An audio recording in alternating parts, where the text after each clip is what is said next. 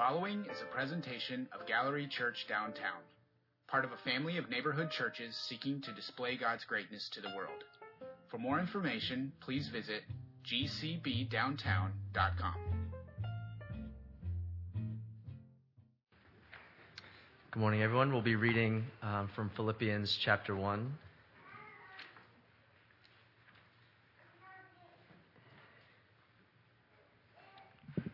I think it said, it said one to six on the ministry guide, is it? Yes. Yeah. Okay.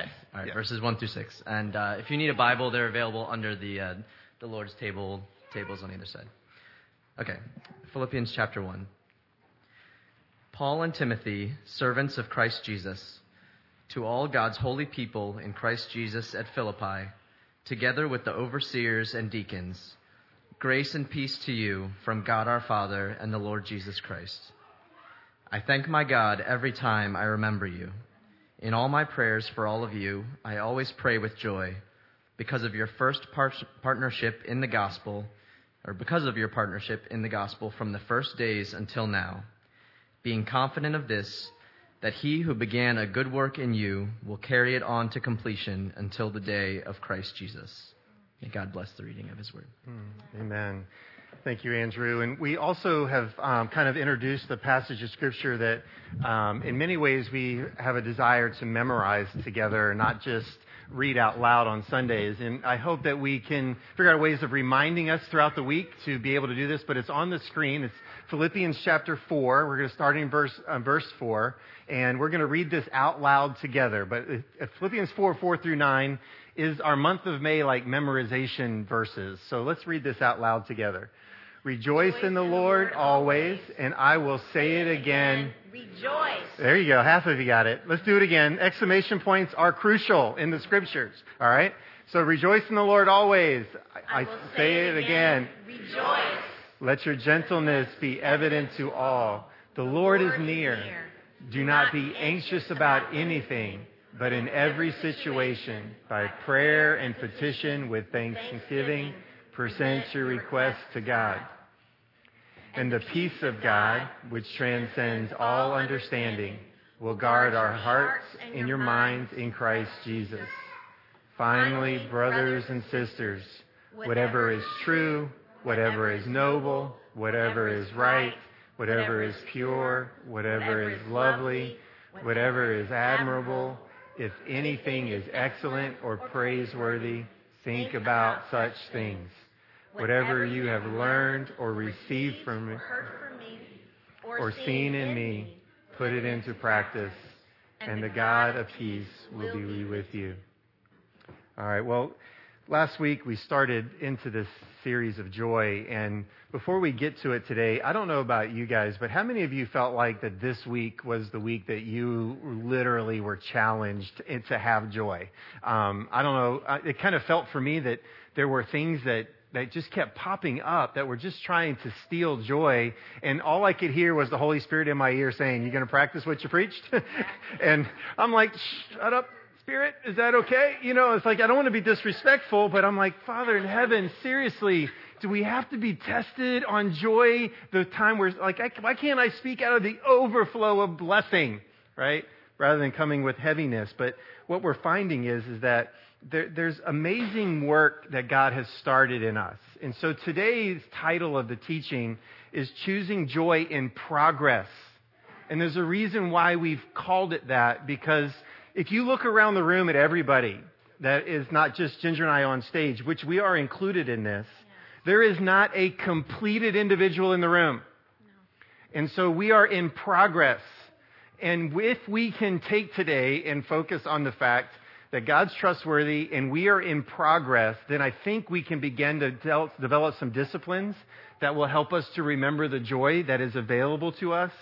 Um, based on the fact last week, we talked about there are a lot of ways in our society that they're not people that you can go model joy after. And because of that, it's hard to see people, to say, I can I can look at them and I can now mimic them and, and follow after them. It's really hard to find people that we feel like Are, are good joy examples, because many people that we associate with joy are the people that are extreme. Like, there's never a bad day. It's always good. It's always sunny outside, even when it's raining. Like, they, they, it's like they just have an ability to be happy all the time. And sometimes they're not necessarily the best examples because they never share with you how they're processing it to get to that joy. And so the example for us is, who's willing to be real with me, yeah, to say, let me tell you how I'm choosing joy in the midst of this pain that makes it look like I'm happy all the time, because I'm not really happy. I'm choosing joy. That's right. And so last week we tried to lay a foundation for what that difference could look like. And then we also wanted to lay a foundation for you and I to go back to scriptures that many of us have highlighted and underlined and circled and printed out, and say at some level, these verses have to be more than just highlights in our Bibles. They have to become true in us to the point where we are actually saying, I can walk in faith in that truth and not be overcome by my circumstances, because if this verse is true, I can find joy. And so the definition of joy, last week we we made a case for the fact that it's that it's not just happiness. Joy needs to be defined, because if we have a strong definition, then when we go back to it, we will actually be able to find our way through it. Right. And so this is the definition. Joy is the discipline to maintain an eternal perspective on what is true despite current circumstances, and the determined choice to praise the Lord Jesus Christ in all things. That's the difference between joy and happiness. Yeah. Happiness can be uh, your favorite candy popped into your mouth, right? That's just a moment of, wow, this is great. But that's not joy. Joy takes an incredible amount of effort in our life.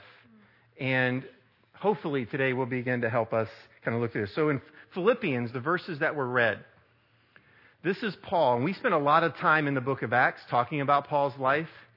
Yeah. This book, over sixteen times, in as short of a book that it is, references joy.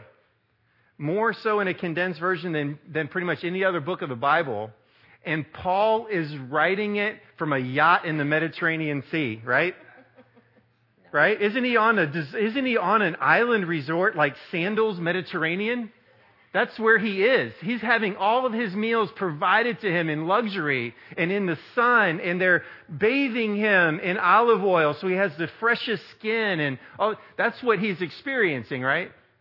No, no, that's very sarcastic. And some of you are like, oh man, I didn't realize that. That's all a lie. That's not true, right? This, this man is in prison, and he's been in prison, and he's writing to a, the, the church in Philippi about joy in what he's learned about it in the midst of his circumstances. And his prison does not have cable television. His prison does not have three meals a day. His prison doesn't even necessarily have walls. It's very likely he was in a hole in the ground with a grate over the top of it. That's very likely where he was writing this book from. And we began to find that in the middle of some of what would be his darkest days, he gives the church its greatest encouragement. Yeah. From his darkest pits, yeah, he is writing verses that the church for nearly two thousand years has had as its anthem for joy celebration. And we hope to make a good understanding of all that today.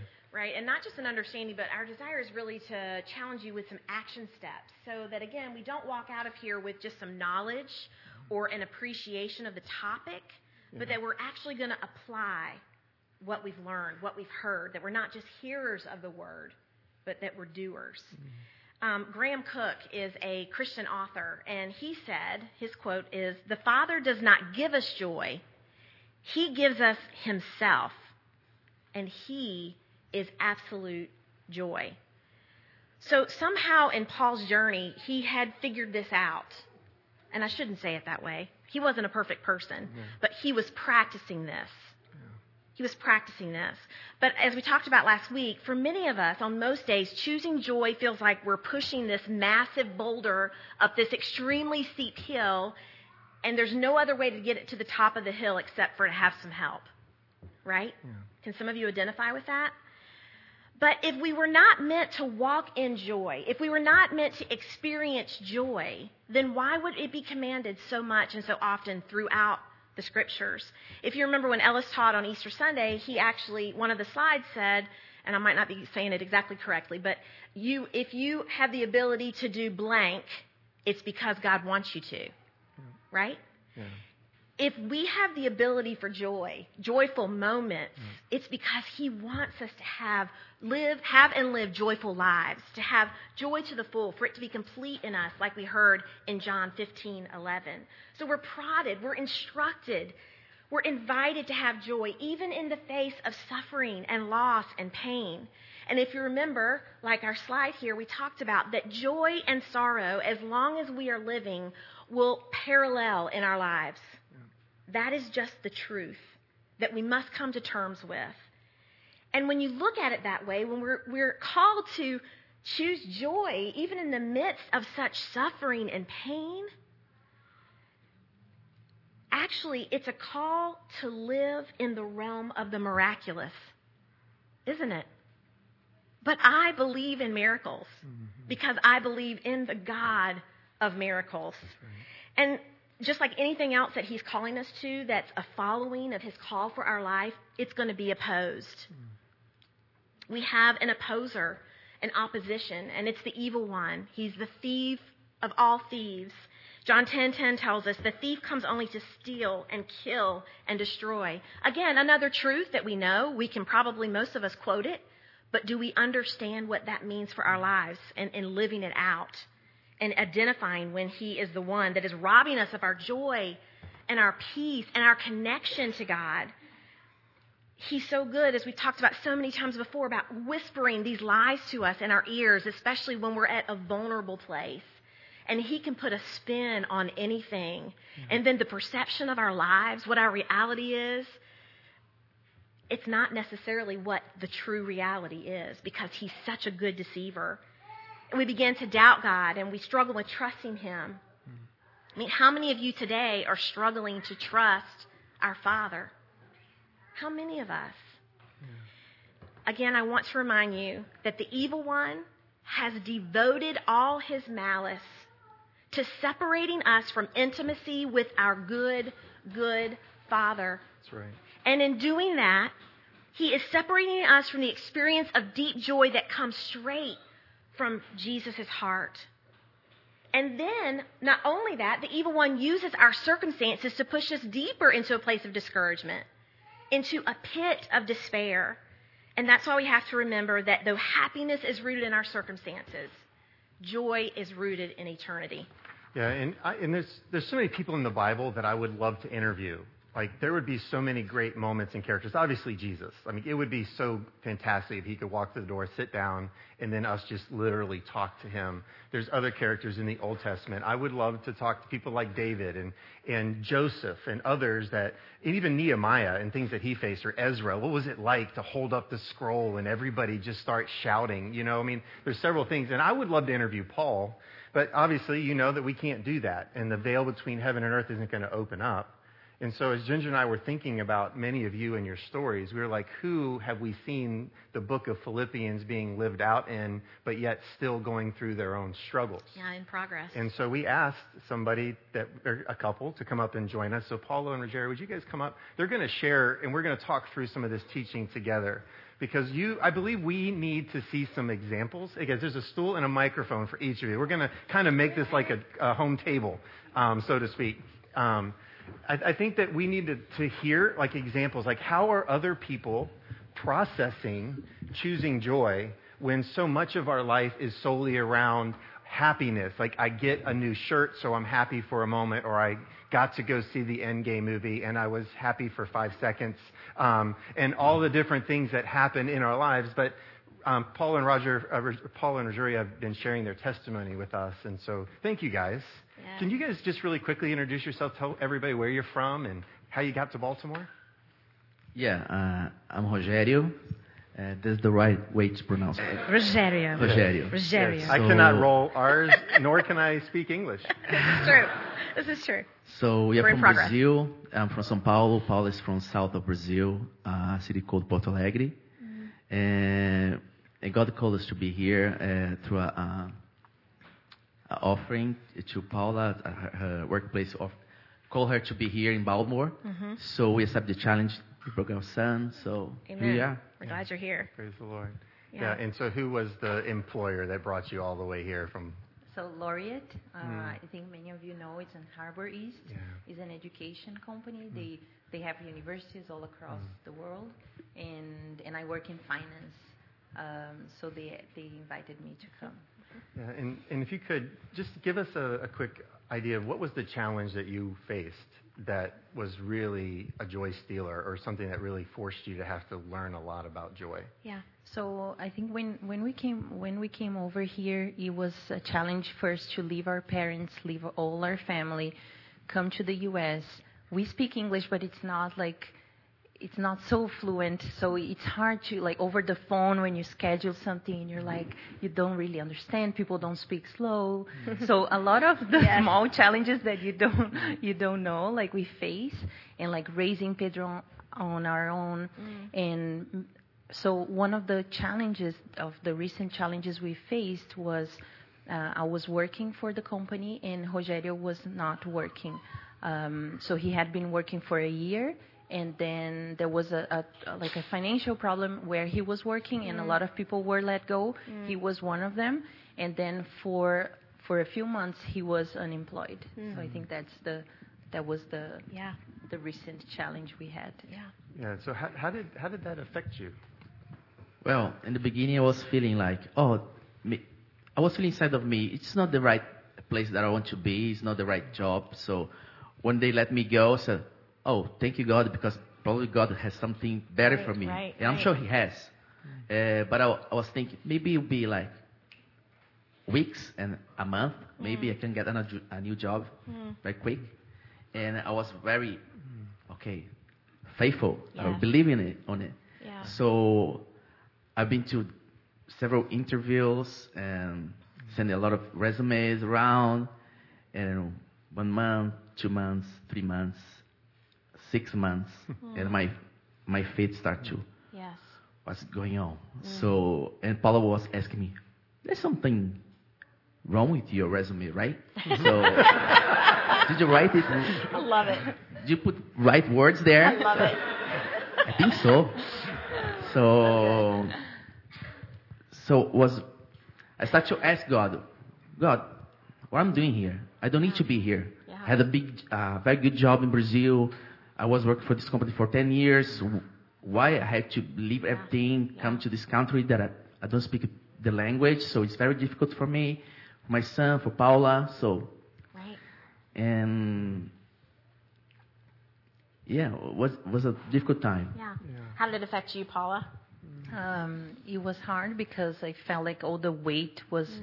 like on my shoulders, like I had to be perfect at work because if mm. something happened, then we would just have to go back to Brazil, right. and and sometimes we would struggle um, even in our marriage, sure. um, like some tough, small situations. Um, Like the Jewish. Like my Spotify. Spotify. Yeah. How to get your Spotify? So, what? So yeah, I, I, I told him Spotify. Like we. She so cut we have to. Spotify. Yeah. Oh. So we had to reduce uh, some of the costs, and I said, reduce your Spotify, and and, and he was like, what? It's just ten dollars, and I said, well, but ten dollars add up, right. you know, like if each ten dollars here right. and there. Uh, so that's a good financial discipline. That's just that, that was free information for some of our things. That's right. So we we faced some challenges. Like sometimes I would say something to him, and he would be like, "Oh yeah, maybe because you're paying for that." And uh, like it's not right. that I what I meant. Right. And but it's just the pressure yeah. and feeling that heaviness, both of us, because I knew he was trying hard, and and I wanted him to get the job, but it, right. nothing was coming up. Right. So then what did joy look like for you on the bad days versus on better days? So for me, um, as I said, I was going through a difficult time. Like even I was sure that God had something better for me. Yeah. I couldn't wait. Like it was too long. So and we had this pressure. I'm the head of the house. I have to help her. Mm-hmm. So I don't want to let, leave all the the... heavy stuff on her shoulder. Right. So I just want to say, one day uh, I had a, was a normal day. I had a, this interview in the morning. So when I woke up, to, uh, I went to to living room, and I saw on my computer, I saw a note mm. on the wall, mm. or on my computer, I don't mm-hmm. remember. The, I'm going to read to you. I, I broke the note here, mm. because I think this is very important. Mm. This is how you can go through difficult times, mm. if you have someone next to you mm. that supports you and yeah. care about you. Yeah, being so in it re- together is really important. Yeah, I'm going to read to you. Mas os que esperam no Senhor renovam suas forças, sobem como as asas de águia, correm e não se cansam, caminham e não se fadigam. Eu te amo, eu sei que Deus tem o melhor para você. You got this, right? Yeah. So, Ellis is ready yeah, to translate. That sounds like my sermon. Right? So thank you, God, for Steve Jobs. I have it translated here. Who translates? So... But those who hope in the Lord yes. will renew their strength. Yes. They will soar like uh, on wings, mm. like eagles. Yes. They will run and not grow weary. They will walk and not be faint. Mm. So, in, on Portuguese uh, version, say, but those who wait on the Lord. Yes. So I was waiting. So, so it was a very important note for me. Mm. So after like two or three weeks, uh, God works in different ways that you will not expect. So what happened is um, I ha- had this um, email. Mm. This guy saying that, oh, you got a job. Can you go to this interview with me? I, I think you're the right person. But it was a scam. Mm. So through this scam, I knew the company. So I, I knew someone that worked on the company. So I called my friend and said, look, your boss just sent me a mail. So he, no, he didn't. Mm. Of course. He's Bird, right? Yes, but he didn't. Mm. But do you have an open position, like a, a scenographic designer? Yes, you do. Mm. So, okay, can I send my, my resume to you? So I sent my, my resume on the same day. Her, her boss, um, his boss called me. He said, can you come this afternoon to talk to me? Mm. So do I scan? I got a new job. Wow. Praise the Lord. Thank you, the guy, the guy that tried to scan me. Yeah. That's fantastic. Yeah. Oh, yeah, go ahead. Um, no, to me, Joy, you, about your question, yes. joy looked like something that others would have, yes. but not us. Right. And we wondered why. Yeah. Is it because we're immigrants here? Is it right. because we are not being faithful? Is it something that we are doing wrong, right. thinking wrong? Yeah. Like, is this like a punishment? Right. Or, like, what is there that it's missing? Yeah. But on a good day, we would look and, and realize what we had yeah. and be grateful for the things we had, for Roger, looking at the bright side, looking at Rogério spending time, quality time with Pedro, right. raising him. Um, me having the ability of come home, and he was helpful at home as well. Yeah. Uh, and I think this helped us grow in our marriage as well. Mm-hmm. And and just to realize that um, that if we only like acknowledge who he was, mm. who he is, yes. then we won't lack anything. So. Mm. Yeah, I would like to see if you could expand that just a little bit. So my question more is, like, how did you stay strong in your faith? Because you just made a statement about that. But could you kind of talk a little bit more yeah. about how you stayed strong in the faith and in your trust and what was true about the Father in heaven? So I think um, um, we first, I think there's um, the, how how he said, like, we have faith that that problem is going to be solved soon. Right away. But yeah. then when we don't see it, then we start doubting, right. like, and we then start blaming. That that was our case. Mm. We started blaming God, like, oh, why don't you give him a job? Like, right. if you can do all things, then why don't you give him a job? Yeah. But then we started learning of, like, we have to stop blaming God. He's not responsible for that. So mm. he's on our side. So yes. how can he help us and start realizing what he can do? Mm. And again, like if Amen. we only acknowledge who he is, like he is the most powerful person. Yes. Like we sing here, yes. there's no one equal. There's right. there's no one like him. There's That's no right. he has no equal. There's nobody. So if we only acknowledge that he has all in his hand, yes. all control of all things, then. then we start trusting more and being more mm. uh, faithful towards him. Yeah. yeah. And sometimes you, you cannot see. Like for me, I was like in a tunnel without light. Mm. But as soon as you open your ears, to to hear the uh, yeah. the voice of God. That's good. If you don't, if you don't see, if someone talks to you on your right or on your left, you can yes. turn around and walk in that direction. Right. So even if you don't see the light in the end of the tunnel, if you stop to listen to the voice of God, mm-hmm. you'll find the right way, yeah. the Amen. Right path. Amen. That's good. Could you guys finish this sentence kind of in your own words? Next time I am faced with something like this, I will. I think I will remember my experience, mm-hmm. uh, how God was faithful, mm-hmm. even if I, I, was, I had this lack of uh, faith. Yeah. God was faithful. Yeah. Even if you don't feel His presence, He's there. Yeah. Mm-hmm. So I try to remember this. That's good. On my, my experience. Yeah. For me, there's a verse in the Bible, and I'll have to, I don't know where it is, but I'll try to translate it, unless anybody knows Portuguese here.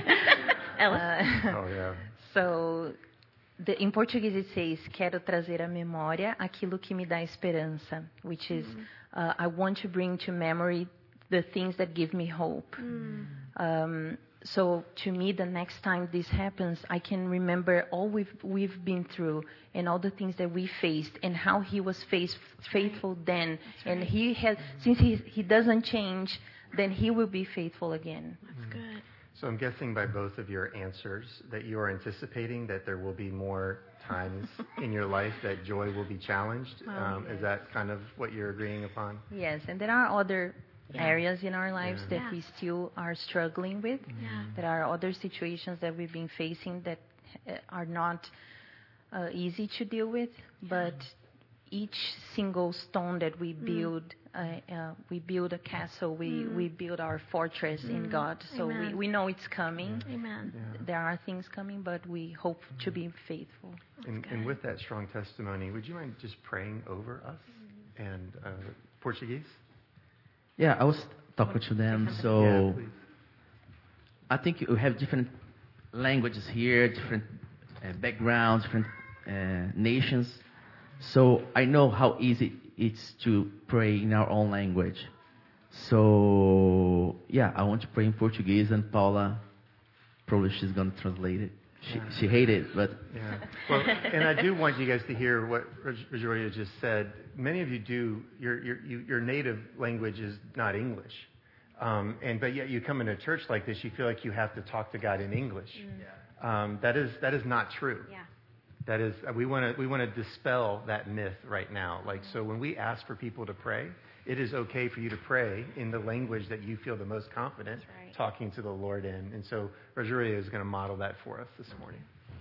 Yeah, and I share with Ginger and Pastor Ellis, uh, I want to do something different, if you allow me. Mm-hmm. Uh, I, I, was, had, I have this picture on my... On my j- just one sec. Mm-hmm. Um, we are from Brazil, as you know. Uh, in south of Brazil, they love barbecue. Okay. So, all right. I'll get there. They love barbecue. Yeah. So uh, if you go to a party, they ha- always have barbecue. So they put the call. Mm. Three, three important uh, things that you have to to have on this barbecue. Meat, of course.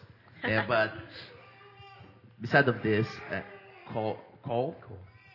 And you have to do something to blow this call to, mm. to have flame. Okay, so you won't put the, the you won't put the meat, mm. but the, the, the fire is too hot, too high. Have to wait for the ember, mm. so you, then you put the meat. Okay, so uh, I, I saw this picture, or I started to think about this. God started, spoke to me about this. Mm. Maybe we, uh, some of you are kind of coal or ember. Maybe you, you cannot see the fire, but the fire is inside of you. Amen. Mm-hmm. Okay? Maybe some of you are like uh, a dry wood. Mm. In, in south of Brazil, if you go to a place where there's one hundred people, mm. they won't use a simple barbecue. They make a, they dig a, this hole on the ground. Mm. They put the coal. They put dry wood on top of it. And they're going to wait for the wind to mm. blow. And the flames you got got high, so they could put the, the meat on this. Mm-hmm. So I just want to ask you, if you can, stand up. And because I can see that there's some coals here, some uh, embers, but also there's some dry people here, some dry wood. So in order to, to the dry wood get fire, have to touch the ember, right? Yeah. The coal. So I just want to ask you to hold your hand, if you can. And you speak in your own language, okay? It's just you and God. And we're going to pray, and God will blow. The wind is the Holy Spirit. And He's going to make this fire go high, go hot. Is You're going to uh, light your friend, your brother, your sister, okay? I'm going to speak in, and pray in Portuguese. Senhor Jesus. Lord Jesus. Eu quero nesse momento, Senhor. I want at this time. Eu quero pedir para ti, Senhor. I want to ask you. Para Senhor falar com o nosso coração, falar that, no nosso interior. That you speak to, to us. Explica no nosso, fala no nosso coração, Senhor, e acende cada um de nós, Senhor. Speak to our hearts and light our fires. Aqueles inside. Que são brasas, Senhor. So, aqueles que são. So those of you who are coal. Sim, vão acender aqueles que são, Senhor. A, a madeira seca, Senhor. We'll light up the, the ones that are dry wood. Senhor Jesus, eu quero que o Senhor, em nome de Jesus, Senhor, acenda o coração de cada um, tire toda a tristeza. Lord, I pray that you remove all the sadness, all the problems. Toda toda dific, toda a dúvida, Senhor. All toda, the doubts. Toda todo medo, all the fear, toda angústia, all anguish and toda, anxiety, todo problema, Senhor. All the problems. Senhor, às vezes alguém aqui está sem emprego. Sometimes there's somebody else here who doesn't have a job. Alguém está sem é, fé, sem esperança. There's another one who problemas might be na família, without any faith or with problems in their family. Na escola. In in in the at school, university.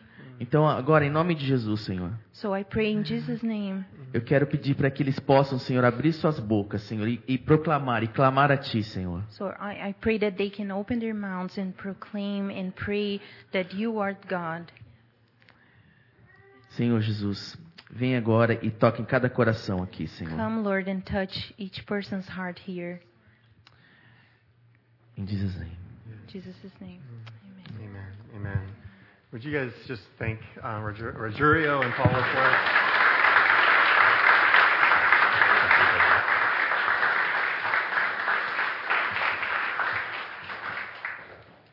Yeah, you wow. guys may be seated.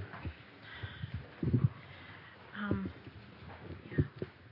I know we're gonna we're gonna move forward, and we're, we're, Ellis and I are also trying to be really sensitive to what the Holy Spirit is doing in this moment. Don't want our words hmm. to just be words. Yeah. I'm so thankful for my brother and sister for sharing their story. And testimony is powerful. Yeah. I think you guys expect Ellis and I to say certain things. Just part of the job, the position that God has called us to. Yeah. But when you hear it from another brother and sister who's just on their journey of faith like you are, um, the power of that. Mm. Um, and they had a choice, just like you and I do every single day. Yeah. To they could they could have fallen in a, a place of despair and self-pity, and I'm sure there were days of that, right? But they also had the choice to, like we learned about last week from Jeremiah two thirteen, to not trust in the job and in the financial security, that stability as they had been so comfortable with, but to know that God is the only one that will never let them down. He is the provider. And we struggle with agreeing with that sometimes because it's not the provision that we want or how we see it. But God is the provider.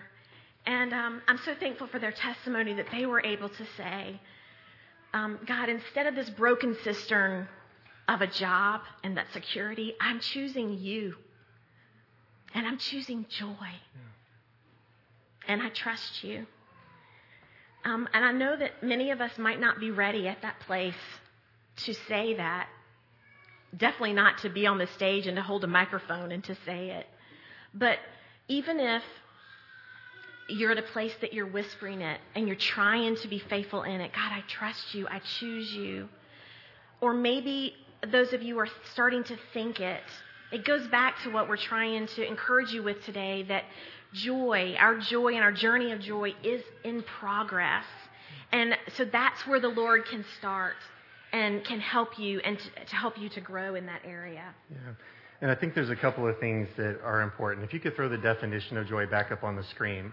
And I want it to feel a little bit redundant, but I really want you to marinate on this because there's some disciplines that we have to be able to um, take on in our following of Christ, that you can't always lean on another spiritual leader right. to do for you. That's right. You have a field of your own life that you are responsible for stewarding. Right. And so many of the analogies in the New Testament are farming analogies. Well, most of us in this room are way removed from farming language or even a farming lifestyle. Some of you do understand it. But in our life, we have to discipline ourselves to treat our, our lives like fertile soil, right. or to at least treat it like soil and test it to see if it is fertile. Yeah. Right? There's a huge difference in that because you can take good seed and put it in rocky, bad soil and it will do nothing. But there's certain disciplines that we have to develop that will allow those seeds to come in. And so when one of the things we wanted to talk about today is that we have to take some of the truths that we were challenged by the testimony and learn to plant them. Right. Like, we can't just take and highlight the notes. Like, I don't want you to just write down something that was said. Like, what does it mean to take it and to plant it? And the only word I could come up with today, so it's not confusing, is the word meditate. Mm. The, the, Israel, the Israelite people were encouraged to meditate on the things that were true. Paul, or excuse me, James to the church in in um, in Israel, in Jerusalem in particular, after Christ left, the word was consider. That's an action verb, if I'm not mistaken. Yes. And we have to then begin to say, well, what does considering mean? That means you actually have to take cognitive thought. And so we plant, we water, we weed, and we wait. And waiting isn't laziness. Right. You will not find a farmer waiting doing nothing. Mm-hmm. Waiting for a farmer is repairing the tractor, working on the driveway, preparing the truck for when the harvest comes in. I mean, there's an activity to the waiting. Yes, they might get a vacation in. Praise the Lord for seasons of labor and rest. But in our spirit, we can't just sit back and not in some way say, is it getting in? Right. And then once it's in, am I taking care of the things around it? And there's a couple of things that we need to agree upon. And one of them is, is that we are sinners. Yeah. So we need to weed our life out, because some of you, you can't find joy because you have sin that is just struggles in your life. And you are fighting against those weeds. It's almost like as if it's a cartoon, and they're like Venus flytraps, your sins. And you're holding them as they're trying to attack you. And that's the image that a lot of us are carrying into our spiritual lives. And so at some level, we've got to figure out what in my life needs to be yanked out. I need to get it out of my soil, because this choice, this sin, this thing that's on me, because the other thing that you need to understand is it's not just the sin that we have. Sin impacts your ability to trust God. Right. It's the it's the times where God has been faithful. That's why I, I love the way that they finish the sentence, is they want to, when they experience the next challenge, to be able to remember when Rogeria lost the job. So that they could say, in this struggle, God was faithful. Yeah.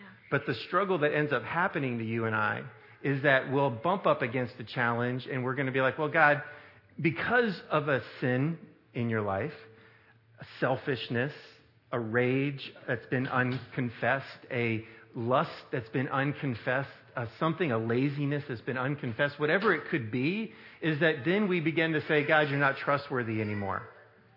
And God has never changed. Right. But our sin makes us feel like the Lord has changed. And so in Philippians chapter one, the word for know is, is I can't speak English, I can't speak Portuguese, I definitely can't say Greek. But here it is, gnosis. It's a deep, personal, intimate knowledge.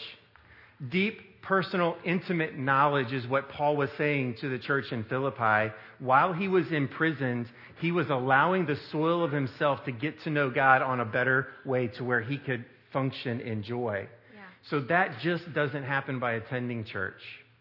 That is what happened in Paul's life, because he was processing the shipwrecks. processing the nights floating in the Mediterranean, holding on to driftwood for a whole evening into the next day. He was processing the fact that God's been faithful. He will be faithful. He's got something special for me, and he's not finished with it, much like Jesus on the cross. God set before Jesus joy so that he could endure the cross. Right. The, the cross wasn't the end goal. The end goal, Hebrews twelve two, was the joy on the other side, which is you and me. And so he had to go through that in order for him to get to the joy. And it's really no different with our life. And are we disciplined enough to say, God, you are trustworthy. Into your hands I commit my spirit today. God, are you trustworthy? Into your hands I commit my spirit today. It's a daily choice, like we yeah. talked about Easter Sunday morning. Just like I can't breathe once when I'm born and survive the rest of my life, right. I have to continue to take breath. Because I, my each breath is required in me, especially in my physical fitness. I need more. It's like I need to keep calling out, Lord, fill me with oxygen. Fill me. It's the same thing in our spiritual lives. We've got to develop that discipline. So why do you think that trust is such an issue for us? I think what first comes to mind is that if we were honest with ourselves, we really struggle in trusting others, just people that we know, our relationships, right? And often we take that struggle with trust and we project that onto God. But if he is God, if he is the creator of all things, the one that gives me breath, why can't we trust him with the details of our lives? Why can't we? Why can't we trust him with our future? It's been said that when you're worrying, you're not trusting. And when you're trusting, you're not worrying. I think the peace and some of the words we want you to cling to today is the word gaze. Which is like a long, uh, um, looking to something that lingers, right? Not a glance. Those are two different things. A glance is different from the gaze. When we gaze at him in trust and our eyes are fixed on him, then we don't have to, we can gl- just glance at the problems. We, we know it's there, but our eyes stay steady on him. But how many of us really do that? Most of us, if we were to be honest, would say we spend most of our time looking and gazing at our problem. We want to figure it out. We've got to have a solution. We need strategies. And we'll glance at God. We know he's important in our lives, but we merely glance at him. Even in our prayers about whatever it is that we're walking through, those are often just um, gazing at our problem still. We talk to him about our problem. We even go as far to tell him how we think he should solve the problem. Right? When ultimately what he needs from us is complete trust and surrender that he is able and he is capable. He is the Red Sea God who has the ability to solve any of our problems if we just surrender to him. Yeah, and, and I wanted, Ginger said something and we put it on a slide and I want to make sure that we all hear it. The fundamental part of expressing trust in God is learning how to gaze at him and only glance at our problems. I think that is foundational to being a good farmer of our soul. Yeah. Like that, that, that sounds so simple, but to be honest with you, it's really not a complicated process of tending to our life. God was gracious to us. Just a few tools of focus and meditation in our life can unleash a great potential. Because this is what is true. Listen to Jesus' own words to his disciples. And I'm going to use the Message translation from Eugene Peterson, Matthew six. Read along with me um, if you can. If God gives such attention to the appearance of wildflowers, most of which are never seen, don't you think he'll attend to you? Take pride in you? Do his best for you? What I'm trying to do here is to get you to relax and not to be so preoccupied with getting, mm.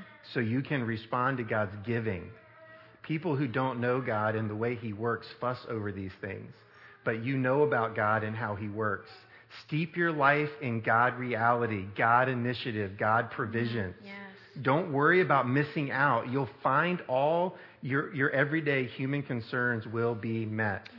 Give your entire attention to what God is doing right now. And don't get worked up about what may or may not happen tomorrow. God will help you deal with whatever hard things come up when that time comes. Mm-hmm. Some of you might just want to go home, print that out, put it on the bathroom mirror, boom, and just leave it there for like the next month. Because that is what is true. Yeah. But you found yourself not on the victory side.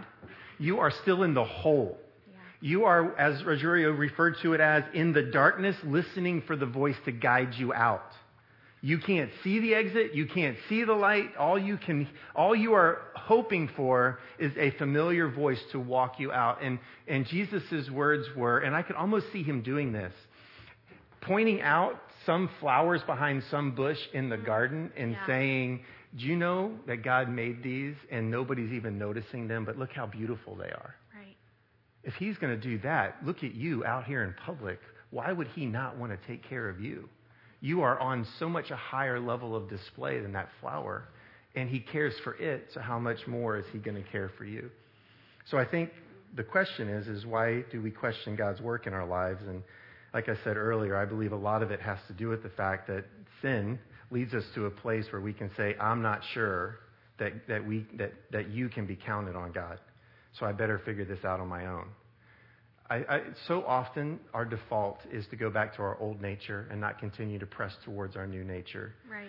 And the thing that I love, and this I, I learned this from one of my African-American pastor mentors, um, he pastors in P G County, and I heard him say this. We were going through some Old Testament scriptures, and there was a moment where it was defining Israel's battles and how difficult the enemy was, and then it says, but God showed up and did this. And then this is what he said, and I will not be able to pull it together much like he did, but in his way, he's like, when anytime God sticks his big butt in the middle of a circumstance, things change. That's right. And I, and I can tell from the look on most of your faces, you don't know what to do with that. And like I said, it worked for him. The whole audience was just rolling and understanding, and most of you are looking at me like, God, all right, nah. But he was making something that's very, very true for us. It's, it's, it's, it's, it's, what, it's what is fact. There is no situation that we are in that God can't be present in, and miraculous things come. The problem is, is that you and I define timeline. We define God's love based upon quickness and like not one or two weeks unemployed, six, seven months unemployed. God, okay, this is getting past my tolerance and my patience level.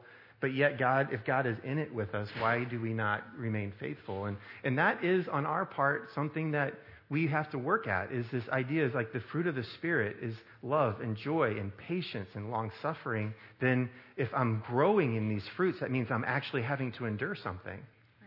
And that's, and that's allowing those fruits to grow in me. It's important for us to understand that you and I have a part to play. And I, I think...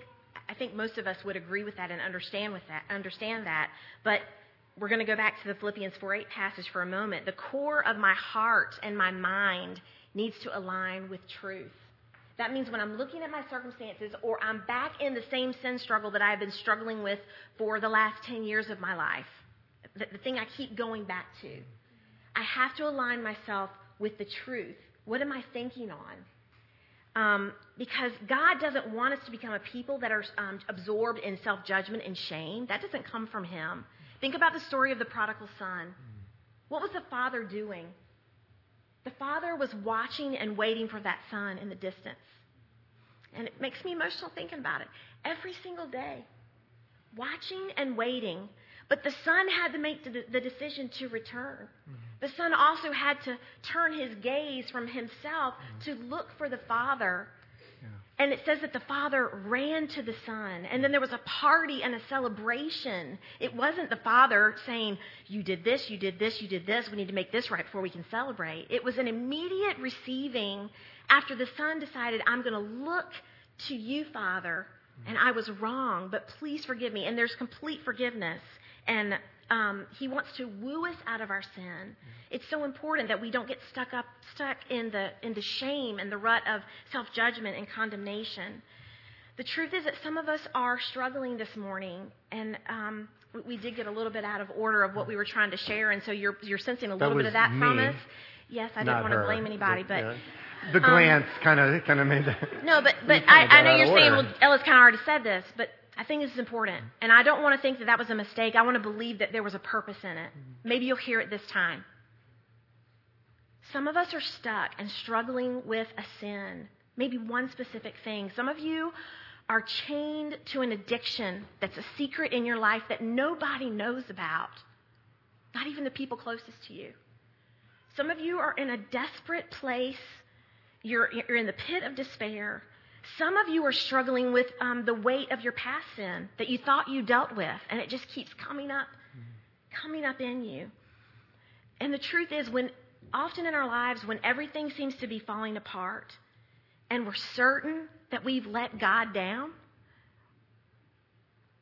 His grace, His grace intervenes and reminds us that the story isn't over yet. And that's the power of the scripture this morning, Philippians chapter one, when Paul was able to say, I always pray with joy. And he said that talking to people that he loved very much, just like Ellis and I are sharing with you this morning. Being confident of this, not maybe, being confident of this, that he who began a good work in you will carry it on to completion. We can rest in that. Our circumstances may not look good today. What we're struggling with, our own sin, like I said, might have us in a pit of despair. Yet, and this is important, yet we can have joy and confidence knowing that if it's not good, that God's not done. Mm-hmm. Did you know that even the junk in our lives, God promises to use it for our good? Mm-hmm. And that's a hard concept to get our brains around, and that's a whole other Um, sermon to unpack, but I just want to remind you that whatever it is that you feel chained to right now, God is bigger than that. Yeah.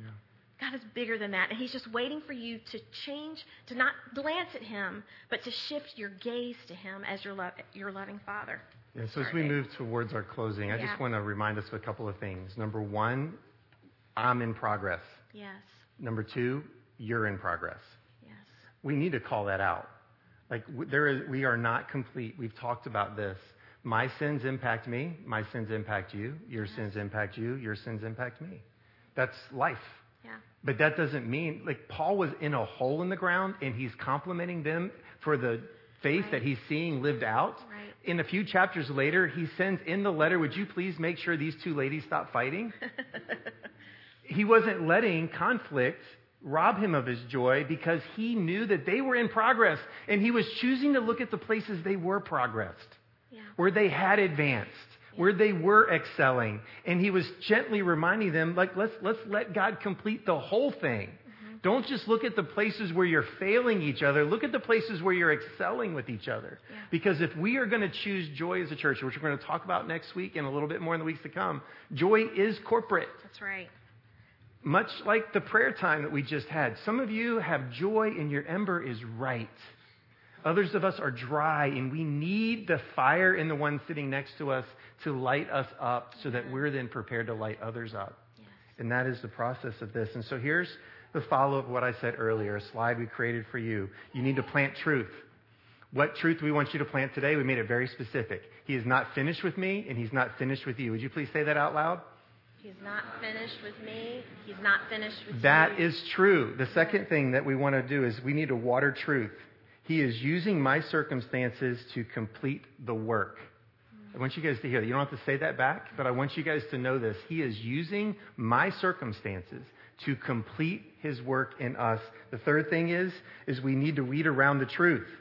Where have I lost my eternal perspective for me and you? Like, look, yeah. some of the problem is, is that I am hurt by you, and my hurt is because I have lost sight mm. of the hope that I have yeah. and the fact that you are in progress too. So I wouldn't demand perfection out of myself, but I might demand perfection out of you. Right? right? And so we've got to understand that that we have to weed. That means there is an eternal perspective that has to be corporate. It has to be, yes, it includes me, but yes, it includes you. But there's also this weeding that we need to do, and it's the sin that remains. Where are we holding? Because of God's grace, where are we letting sin stay? Mm-hmm. It's like, you know what? God loves me. I do good in many areas, but this one thing I'm just going to keep close to me because I get comfort out of this. Anything that we desire over God can become an idol. We need to be very careful of that. And the fourth thing is, is we need to wait on the truth to bear fruit. Daily, I trust and obey, period. Daily, I trust and obey. No, my circumstances, I don't just trust them on the good days. I just don't trust them on the days that I want to. Daily, I trust and obey. Daily, I plant, water, and weed. We have to have a rhythm of that in our days and in our weeks because the result will equal joy that grows. So I want to close in our time together um, with a scripture, and I don't think we put it on the slide, but that's okay. I we want did. you Psalm eighty-six four. Yes, ma'am. This is really important, and this is really simple, and you might just want to jot this down. Uh, Liv was talking to us earlier during our worship time about um, just a, a kind of a repetitious breath prayer, and I believe that this is something that we all need to be asking the Lord is to bring joy to us. Um, but the next statement is so very important. The, the word for, and because I put my trust in you. And again, as I said earlier, some of us are not ready to say that. We're, we might be thinking it. But I'm going to ask you in a just in a step of faith this morning. Um, in a few minutes, I'm going to ask you to say that out loud with me if you are ready. Um, and maybe your faith and your ability to say, I trust in God, will encourage someone else. Ellis and I were talking about just trust, and often when you when you meet someone you don't know or you don't know them very well, you ask around to people who know him better, to people who know the person better, and they'll say, yeah, he's trustworthy, or yes, you can trust her, her word is good. For some of you, you don't know God like Paul knew God on the intimate level, and you're going to have to take our word for it. You're going to have to take my word for it this morning that he is trustworthy. That's right. So in a few minutes, I'm going to ask you to um, make a cup with your hands. And to those around us and the outside world, it would just look like that my hands are empty. But the the Hebrew word, um, some of the Hebrew words that are part of this scripture is the word nefesh nasa, and it means your soul, that I'm lifting up my soul to you. Bring joy to your servant, for I'm lifting up my soul to you. Now, that's a huge statement. That means I trust you, God. I am surrendering control over my life, and I want to trust you. Some of the other translations are, I turn to you, Lord. I offer my life to you. I set my hope on you. I worship only you. I put my life in your hands. God knows that your life is something precious and rare, but he wants to bless you abundantly and give you joy to the full if you only ask. And get to a place that you can say, even on the darkest days, God, I trust you. I'm choosing joy in this moment. I'm choosing you. So if the praise team would come on up, we're going to close. Um, and I want you to just prepare your hearts for offering your life to the Lord. If you feel comfortable, that you would make a cup with your hands. And I should have probably already had the praise team come up. Forgive me. A couple other scripture references that you might want to write down that are not on the slide. Psalm thirteen five, I have trusted in your mercy. My heart shall rejoice in your salvation. Or Psalm five eleven, let all those who rejoice, I'm sorry, let all those rejoice who put their trust in you. Let them ever shout for joy because you defend them. Psalm five, verse eleven. So if you're ready, and when you're ready, will you make a cup with your hands in a symbolic way of offering your life to the Lord? And then maybe when you're ready, as we start to sing or while we're singing, that you would say with your mouth and confess out loud, God, I trust you. Bring joy to your servant, Lord. Bring joy to me because I trust you. We're going to let this activity that Ginger's led us to kind of bring us to the table as well. And so when you finish that exercise of spiritual discipline and searching and prayer, you know, feel the freedom to head to a table and take of the cup and the and the broken bread together. And remember that, you know, when Jesus was going to the cross, he didn't tell the disciples, you remember all my teachings, you remember all my healings, you remember all my miracles. He said, I want you to remember my body broken for you and my blood poured out. That was the thing he wanted them to remember. And so today we need to do that um, because there's so much truth in it for us, even as we seek joy. Because some of us are being broken and poured out for others right now, and we need to see the joy that's set before us. And so the worship team is only going to sing one song. And we're going to let them sing it long enough for us to sit here for this moment and move to the table and But if you need prayer, um, deep prayer, like somebody to talk to about Christ or something you need healing in, there'll be people around the room with some red lanyards that are pr- here to pray for you. And I'd like for you to move towards them and let them pray over you. Or maybe some of you are looking for a job, or you're in a six-month dry valley. Maybe you want to go up to Paulo Rogério and say, would you please pray for me? And let the ember of faith that they have light your fire up as well. They are, they're definitely here, whether in English or Portuguese, to pray for you. And so let's respond to the Lord.